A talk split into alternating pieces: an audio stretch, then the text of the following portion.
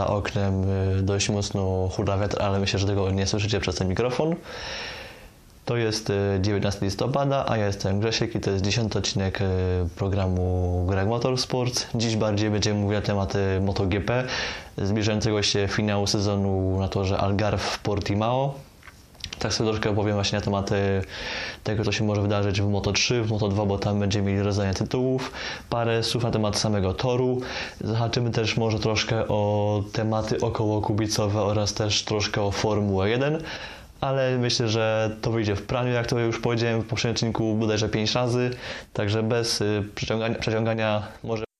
jak mówiłem we wstępie, zaczniemy sobie od, właśnie od motocykli, od y, klasy Moto3 oraz Moto2. Będziemy mieli tutaj po raz pierwszy na tym torze wyścig rangi Mistrzostw Świata właśnie tych wszystkich trzech klas. Do tej pory tutaj na ogół były właśnie mistrzostwa Superbike, y, mistrzostwa też europejskie oraz też juniorskie mistrzostwa świata. Teraz po raz pierwszy zobaczymy tutaj Moto3, Moto2 i MotoGP. Mm, To będzie właśnie pierwsza wizyta. Zawodnicy klasy królewskiej mieli tam y, drobny test, miał taki, dwudniowy test y, w bodajże w październiku. To jest ten słynny test, na, którym właśnie Jorge Jorge Lorenzo kręcił czasy po ponad 3 sekundy słabsze od pozostałych zawodników na maszynach MotoGP. I tak jak powiedziałem, to jest pierwszy właśnie wyścig na tym torze, więc y, właściwie nikt nie wie, kto ma jakieś największe szanse, kto, kto będzie tutaj miał problem na tym torze, kto jak po prostu wypadnie. Ale to właśnie dlatego za, zamiast jakoś próbować to nam y, wydawać jakieś osądy, to tak po prostu zwrócę uwagę na to, że Przede wszystkim y, ten tor charakteryzuje się dużą dość y, różnicą poziomów, bo mamy już na samej prostej startowej mamy właściwie wjazd pod górkę i zjazd, a już nawet nie mówię o tym, że w środkowej sekcji toru oraz też po prostu między zakrętami 4 a 5 też jest na przykład y, zjazd dół, więc tutaj to już jest samo w sobie dość sporym wyzwaniem, bo jednak y, czy to właśnie na samym zjeździe następuje odciążenie motocykla, co jest, y, potrafi być, że powiem, co jest momentami takim y, sporym wyzwaniem dla zawodników, ponieważ gdy właśnie następuje to odciążenie, to to właśnie też opona ma słabszy kontakt z podłożem, więc też gorzej łapie przyczepność, więc też można na przykład łatwo zamknąć przód i się właśnie mm, przywrócić właśnie przez brak przyczepności przodu. To już jest spore wyzwanie. Oczywiście zawodnicy klasy królewskiej mają to właśnie lepiej wyczute, lepiej obeznane, Y, ale tacy właśnie zawodnicy Moto3 z tym, tutaj z tym może być różnie. Tak jak mówiłem też w wcześniejszym odcinku, wczorajszym mówiłem, że mm, zakręt 4 może być y, sporym wyzwaniem z racji tego, że jest to pierwszy zakręt na okrążeniu, a na poprzednim okrążeniu ostatnim zakrętem to jest y, 13, nie 12, to jest 13, mm, która tak jak powiedziałem przypomina charakterystyką zakręt numer 1 w Austin w Teksasie gdzie mamy wjazd pod górę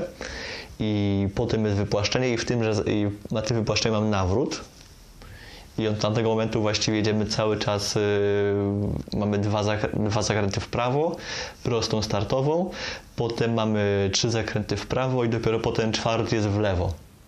I to może właśnie stanowić y, spore wyzwanie, bo jednak ta strona lewa opony może się w tym czasie, w tym czasie mocno wychłodzić. To może być też czas koło właśnie tych 30 paru sekund, y, załóżmy w klasie MotoGP. W tych pozostałych dwóch niższych klasach to może być jeszcze więcej czasu, ale to jakby ale to już, to jakby już, to, to, to, to się nie będę czepiał. Tak jak powiedziałem, Michelin przywiezie opony symetryczne dla ten, dla klasy królewskiej, więc tutaj jest dość ciekawe podejście. Możliwe, że jednak e, uznali, że nie będzie w tym wszystkim problemu, ale to jakby dopiero wyjdzie w, prakty, w praktyce. Inną rzeczą, na którą warto zwrócić uwagę w samym torze jest to, że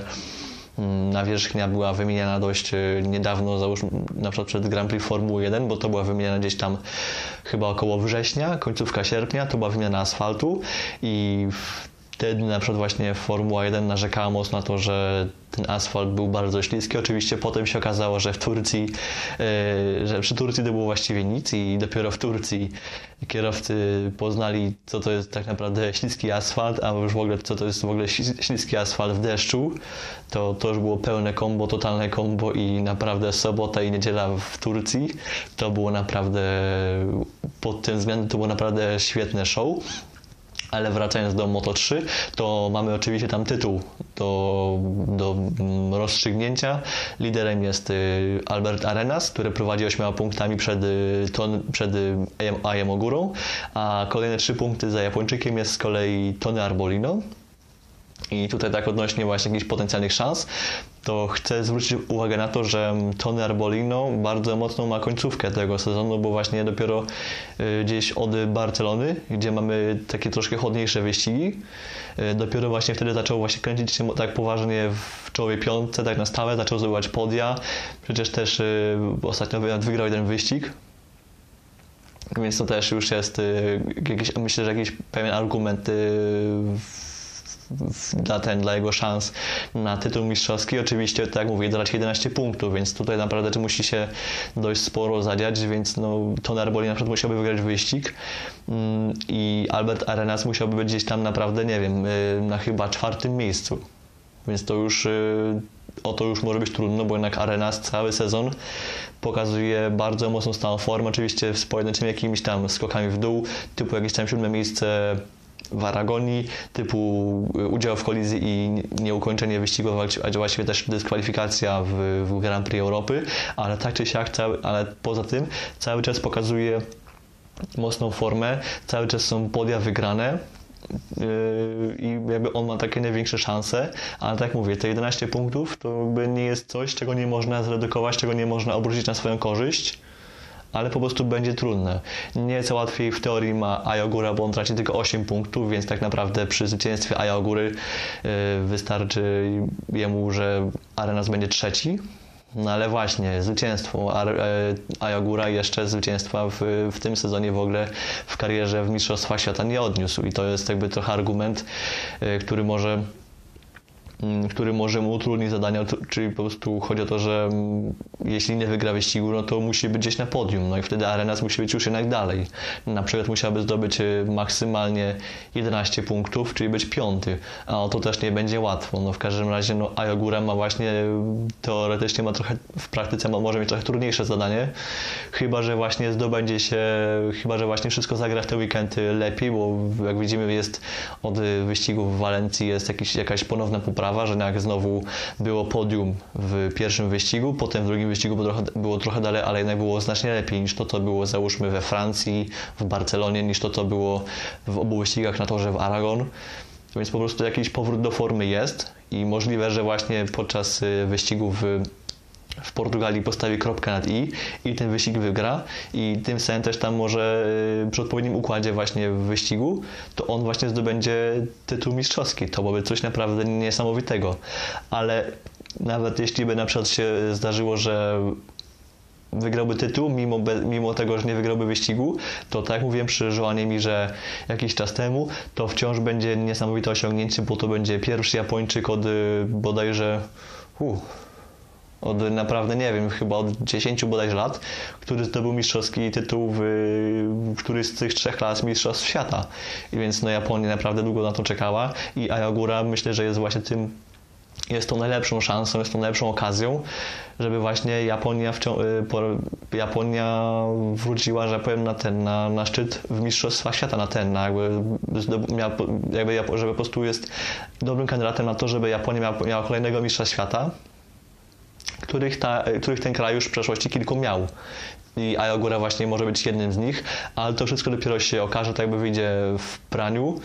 Mm, też ważną rzeczą, którą, którą chcę zwrócić uwagę jest to, w samym torze oraz też specyfice ścigania się w Moto3 jest to, że mm, od czternastki, która jest takim bardzo wolnym, prawym, niemalże nawrotem, idącym w dół, potem mamy krótki odcinek prostej i długą piętnastkę, wyjście na, i to jest całe wyjście na prostą, tą piętnastkę prawdopodobnie będzie się przechodziło pełnym gazem i na to chcę zwrócić uwagę, że to może być sytuacja podobna jak w, w Katarze. Gdzie może część z Was kojarzy, albo też nie kojarzy, to przypomnę. Jest takie coś, że y, często właśnie komentatorzy, czy to polscy, czy brytyjscy, patrzą w treningach lub też w, we wczesnej części wyścigu oraz też patrzą w zespoły, y, jak będzie wyglądał układ stawki po wyjściu z zakrętu na prostą, a jak będzie wyglądał ten, układ zakrętu w momencie przekraczania linii, linii mety podczas treningów lub też podczas wyścigu na poszczególnych okrążeniach. To ma znaczenie, ponieważ no jednak to będzie długie wyjście i też tunel aerodynamiczny zagra swoją rolę.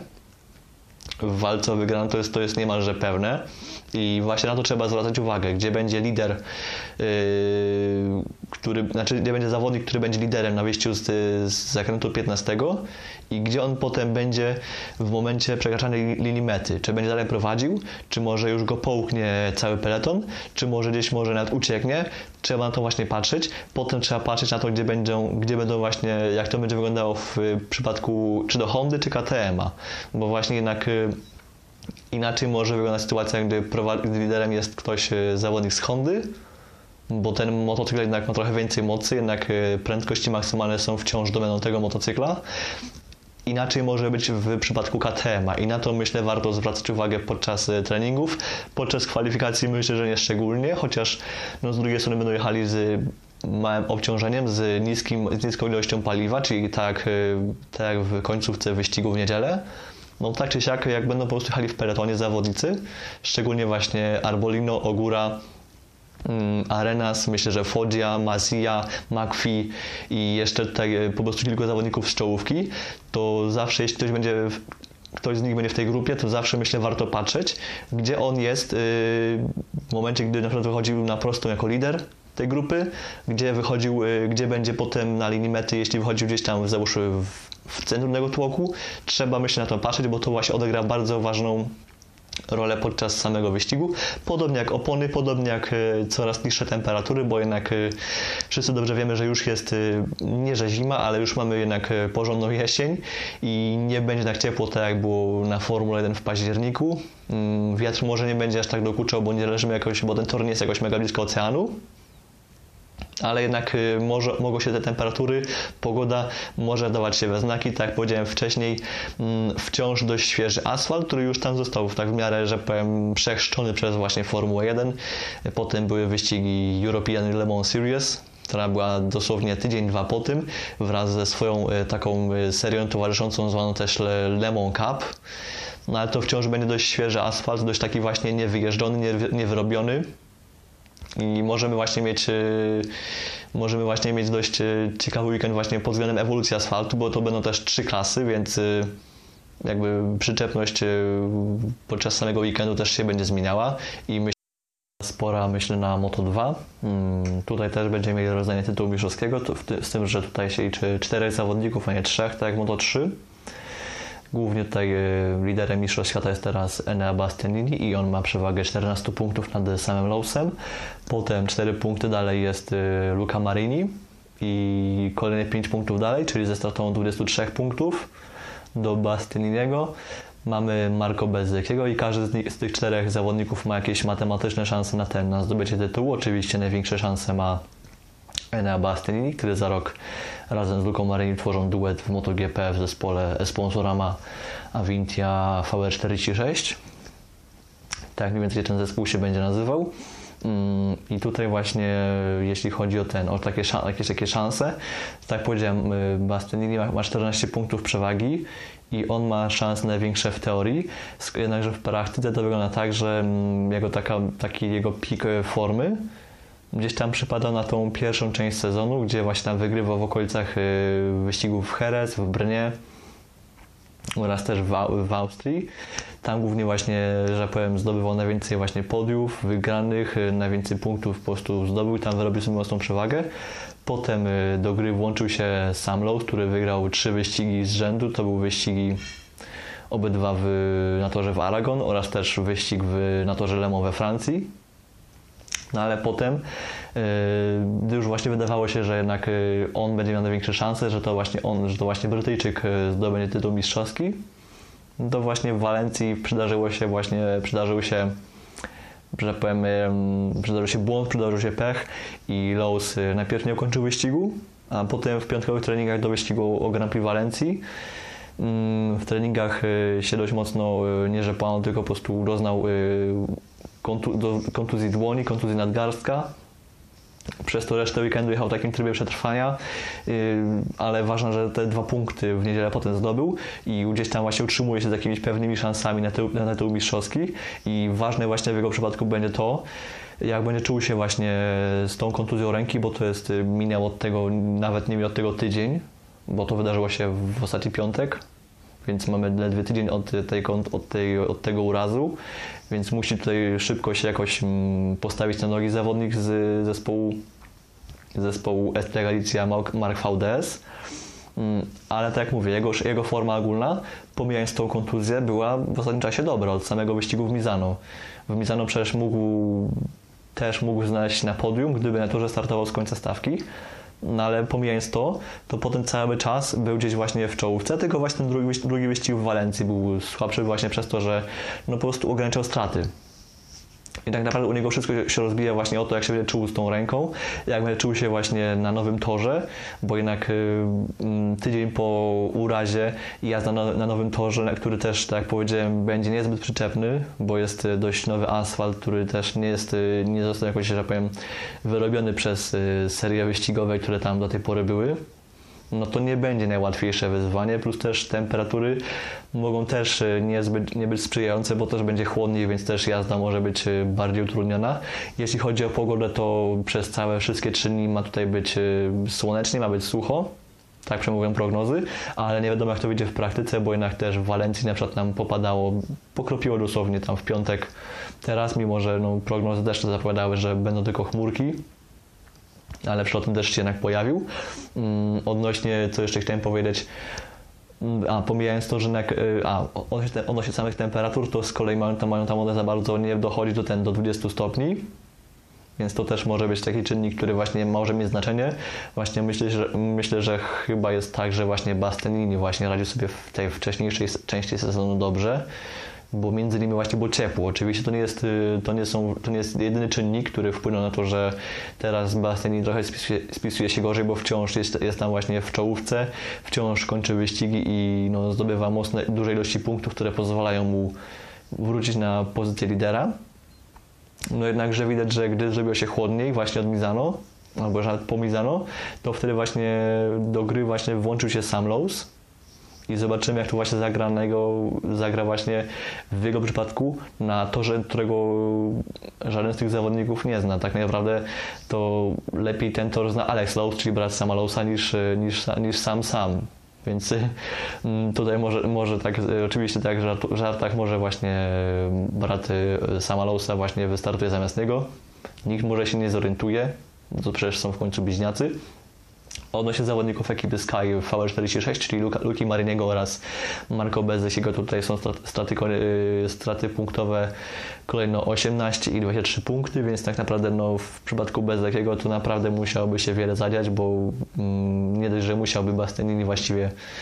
przyjechać 14, co najwyżej, gdzie bez ekipy na przykład wygrał wyścig, co jest możliwe, bo, bo przecież teraz wygrał wyścig y, pierwszy w Walencji i pierwszy wyścig w Aragonie też mógł wygrać, więc format tutaj jest. Tylko kwestia jest właśnie tego, aby gdzieś tutaj e, być czoł, by tego ten, by jakby to też przełożyć na cały wyścig, by tam gdzieś nie wkraść się w błąd, by nie znaleźć się gdzieś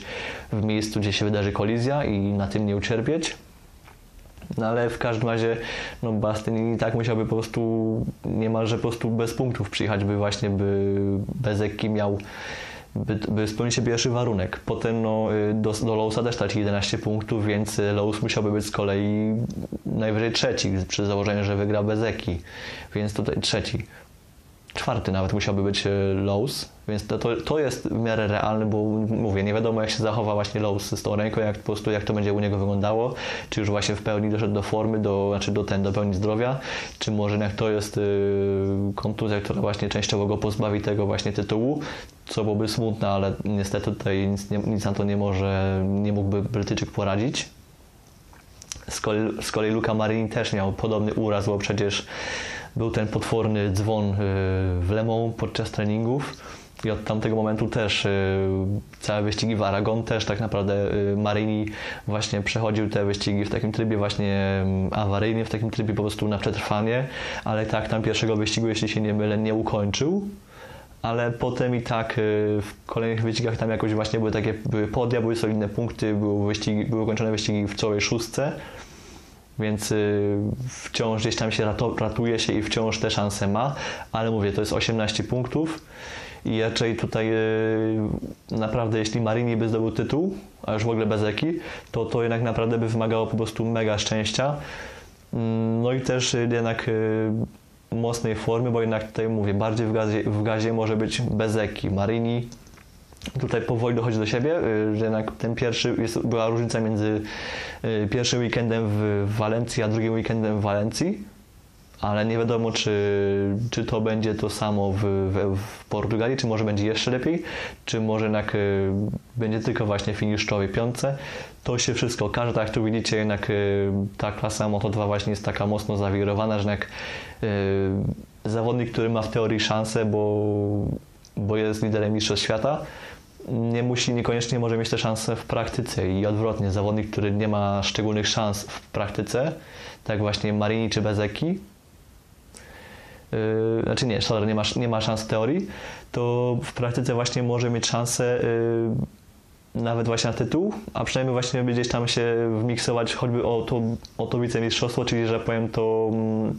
tego pier- tak zwanego pierwszego przegranego. Ale to też mówię, tutaj tor jest yy, nowy dla wszystkich, nawierzchnia też będzie nowa dla wszystkich. Mm, pogodowo to będzie, mówię, lepiej, bo to będzie właśnie koło tych 20 y, właśnie stopni, więc to może jakoś tutaj mm, być jakaś tam y, lepsza sytuacja niż to, niż to, co mieliśmy w Aragonii, niż to, co było w Walencji, gdzie temperatury tam momentami y, oscylowały między 10 a 13-14 stopniami, więc to było naprawdę już takie na skraju, na skraju bezpieczeństwa, a tu może być trochę lepiej i to też może ten czynnik na to jakoś wpłynąć klasy królewskiej, bo tu już powiedziałem bardziej e, w poprzednim odcinku, który tam tutaj gdzieś podlikuję w opisie. No to też będzie mi, to już mamy już rozstrzygnięty tytuł mistrzowski e, wśród zawodników. Został nam tytuł wśród producentów, bo tu właściwie mamy e, po 201 punktów ma i Suzuki i Ducati, więc tak naprawdę to będzie po prostu walka kto, kto pierwszy ten lepszy. Czyli po prostu jeśli wygra, jeśli wygra, albo też po prostu będzie wyżej zawodnik Suzuki, no to tytuł i potrójną koronę właściwie zgarnie Suzuki. Jeśli z kolei gdzieś wyżej niż, niż zawodnicy Suzuki będzie czy to fabryczne Ducati, czy Pramac z Millerem lub Baniają, czy też może załóżmy Joan Zarco, no to tytuł zgarnia Ducati. To byłby coś naprawdę niesamowitego. Niesamowitego, niesamowita historia w, no, w sezonie, który który miał się dla, tych, dla czerwonych totalnie, totalnie inaczej potoczyć, bo jednak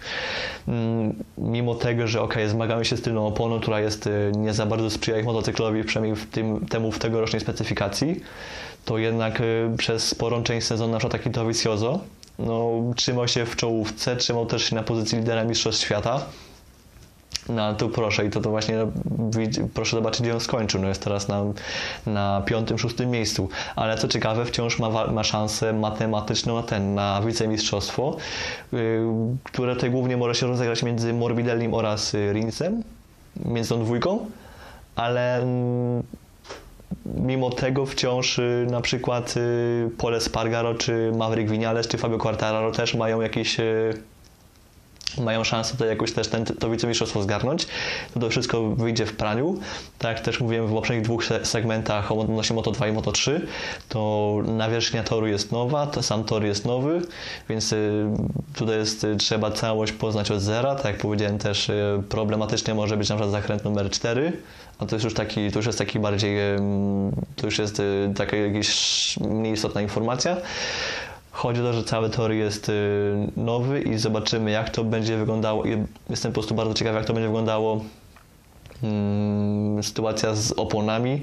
że komu, że powiem, tym razem y, się bardziej poszczęści, bo no nie ukrywajmy, że po prostu no, to, kto trafi właśnie z doborem opon, z ciśnieniami i tak dalej,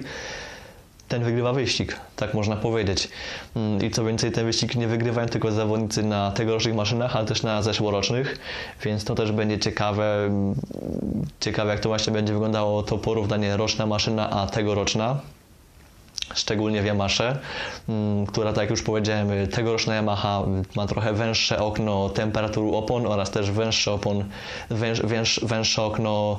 ustawień, na których pracuje optymalnie,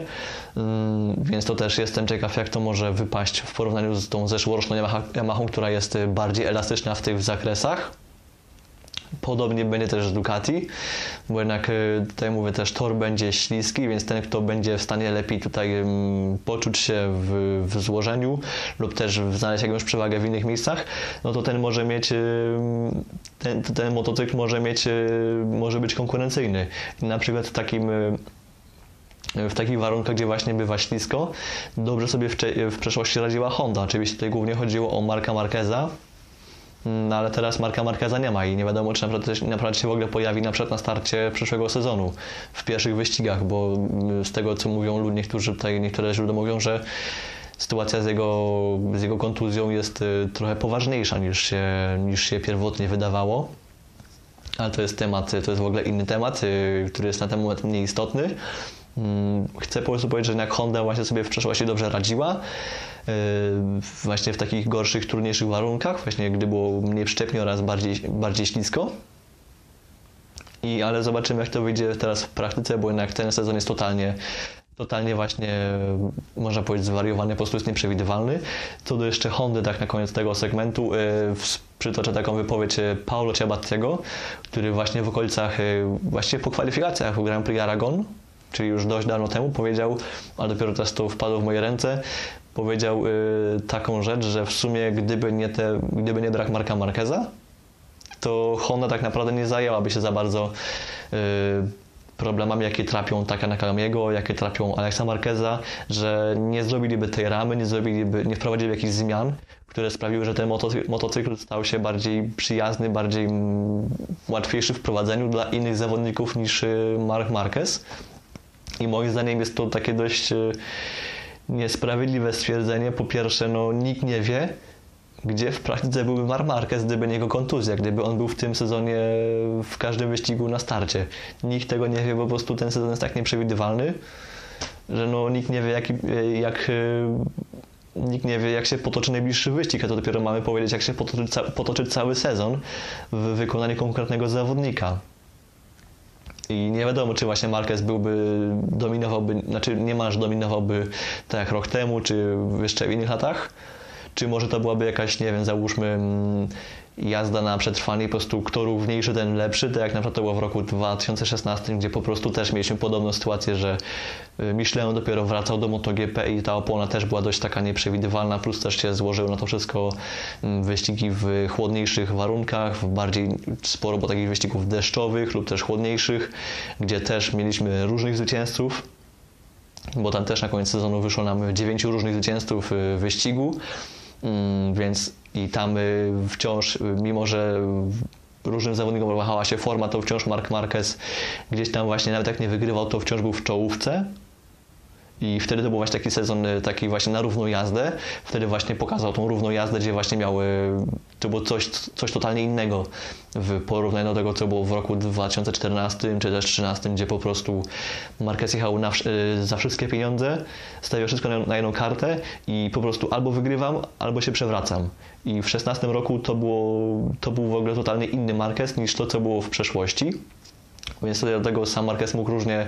mógł się różnie właśnie w tym, w tym obecnym sezonie zachowywać, gdyby startował, ale nie startuje, więc tak jak powiedziałem, nikt nie wie, gdzie by, gdzie by się znalazł. Druga rzecz, no samo Ducati sobie też jakoś nieszczególnie radzi sobie właśnie z rozwojem i też nieszczególnie widzę jakoś, no tu jakiś, jakiś szczególny progres, też nieszczególnie ten, ten ich motocykl się zmienia, więc to jest dość ciekawe, że człowiek związany z fabryką, która nieszczególnie rozwija motocykl, wypowiada się właśnie tak dość y, kąśliwie na temat innego producenta, który też oczywiście w przeszłości nieszczególnie baczył na swoich y, niemarkezowych zawodników. no ale to jednak jest dość dla mnie ironiczne, szczególnie no właśnie, że jednak y, fabryczne Ducati nie jest rozwijane przez ani Petrucciego, ani przez Dovizioso, bo ci dwaj zawodnicy właściwie już tylko są tutaj tak po prostu, bo, bo są związani kontraktem i po prostu Ducati musi te zobowiązania wypełnić, a wszelki jakiś rozwój no, nie tyczy się raczej ich. Jeśli już tak jakieś, jakieś zmiany się tyczą, dzieją, to bardziej dostają je chyba mm, Baniaja oraz Miller, którzy za rok będą zawodnikami fabrycznymi. No ale jednak taka wypowiedź jest dla mnie dość e,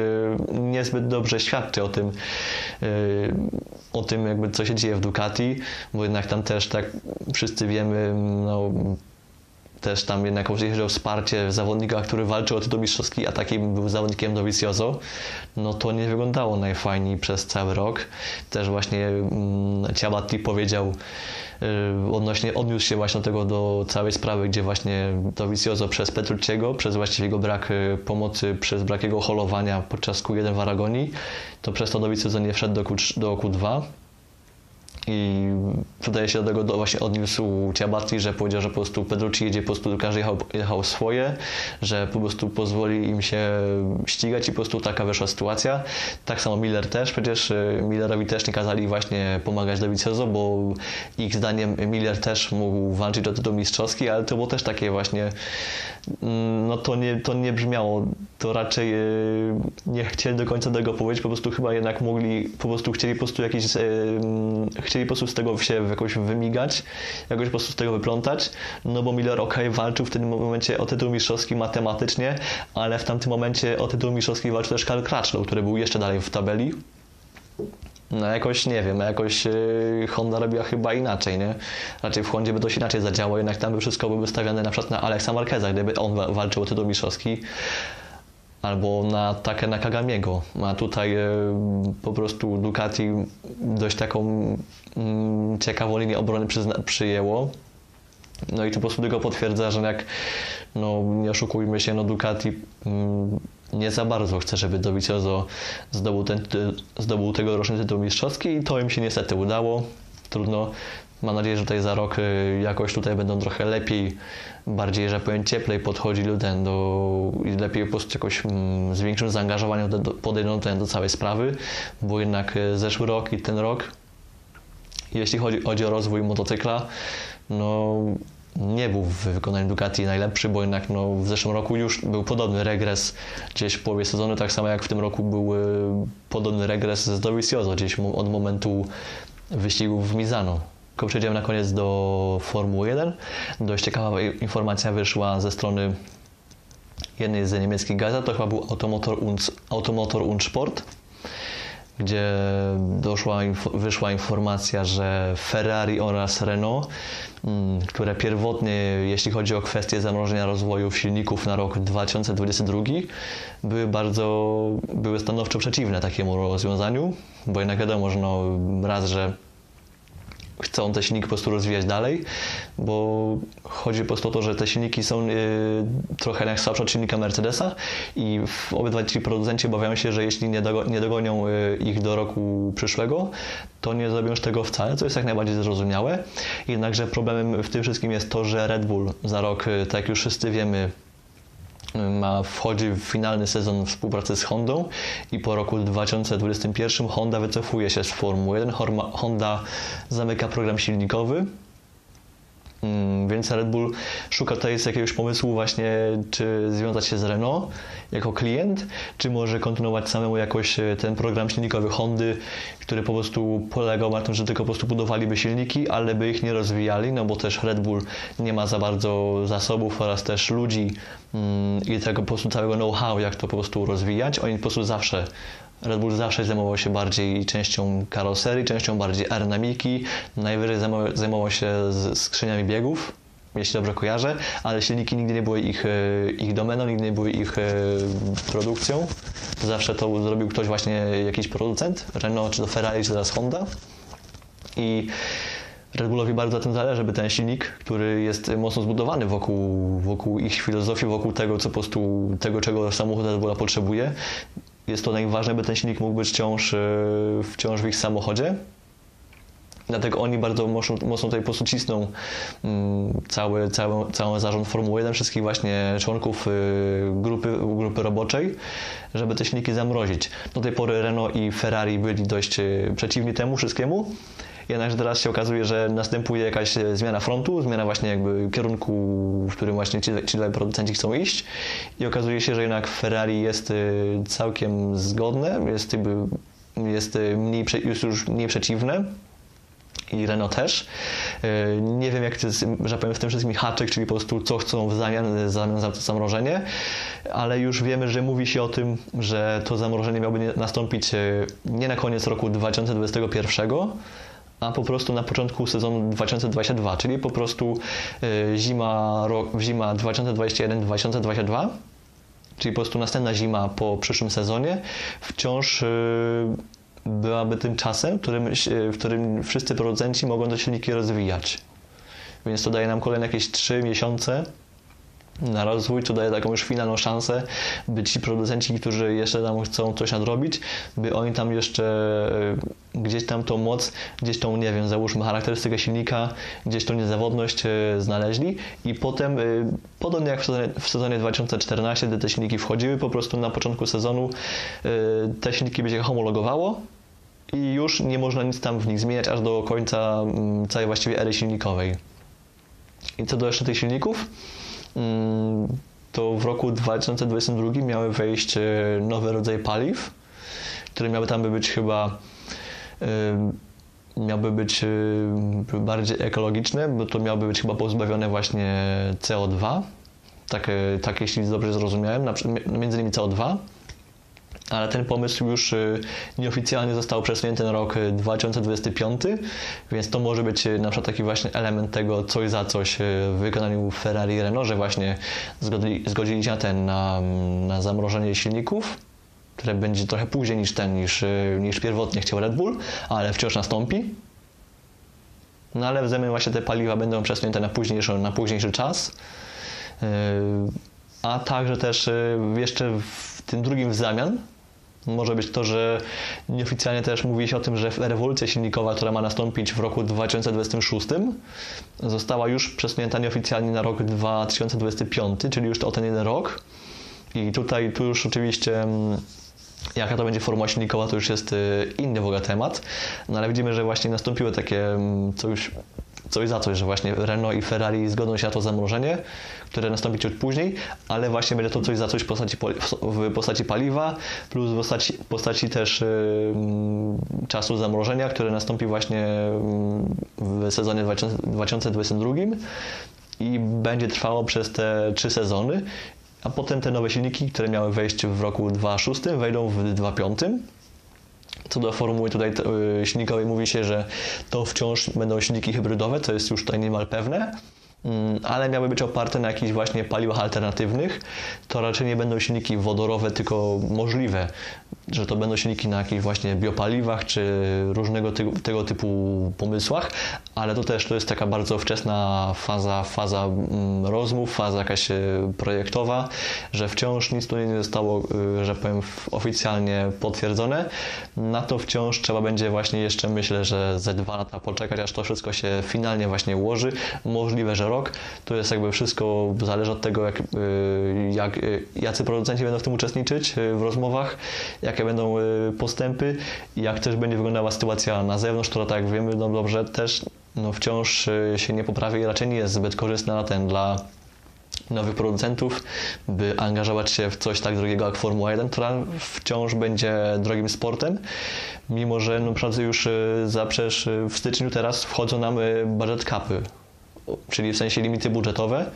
które tam będą jeszcze bardziej restrykcyjne w kolejnych latach, to wciąż Formuła 1 będzie bardzo drogim sportem. Ale to jakby to są wszystko takie donosy i przewidywania. Mm, drugi temat no, odnośnie Formuły 1 to jest też to, że Lewis Hamilton wypowiedział się na portalu Crashnet, że jest wciąż chętny dla pozostania do Formuły 1, co jest y, bardzo pozytywnym y, sygnałem. Oczywiście tego nie, nie należy brać za pewnik, że, że już tam jakieś rozmowy się w ogóle toczą, bo też y, Toto Wolf powiedział, że Prawdopodobnie dopiero właśnie niedługo gdzieś on i Hamilton siądą do rozmów odnośnie nowego kontraktu z Mercedesem, ale oprócz tego też Hamilton daje do zrozumienia to, że on chce bardziej mieć więcej czasu dla siebie, że chce mieć właśnie trochę mniej czasu spędzać w fabryce, ale też chce bardziej wszystko to wykonywać y, w, w systemie home office, w sensie, że po prostu chce mniej czasu spędzać na miejscu w fabryce, a bardziej chce, to, chce ten czas poświęcać swoim jakimś aktywnościom, czy to jakimś odnośnie ruchu BLM, czy też na przykład jakiejś swojej kariery muzycznej, czy po prostu innych pomysłów, które po prostu Hamilton chce realizować już po swojej karierze. I właśnie w tym celu Hamilton chce bardziej, by to wszystko bardziej odbywało się zdalnie, by on mógł po prostu ograniczyć podróżowanie, bo też jest świadomy tego, że właśnie mm, jednak podróżowanie w obecnym momencie nie jest czymś bezpiecznym.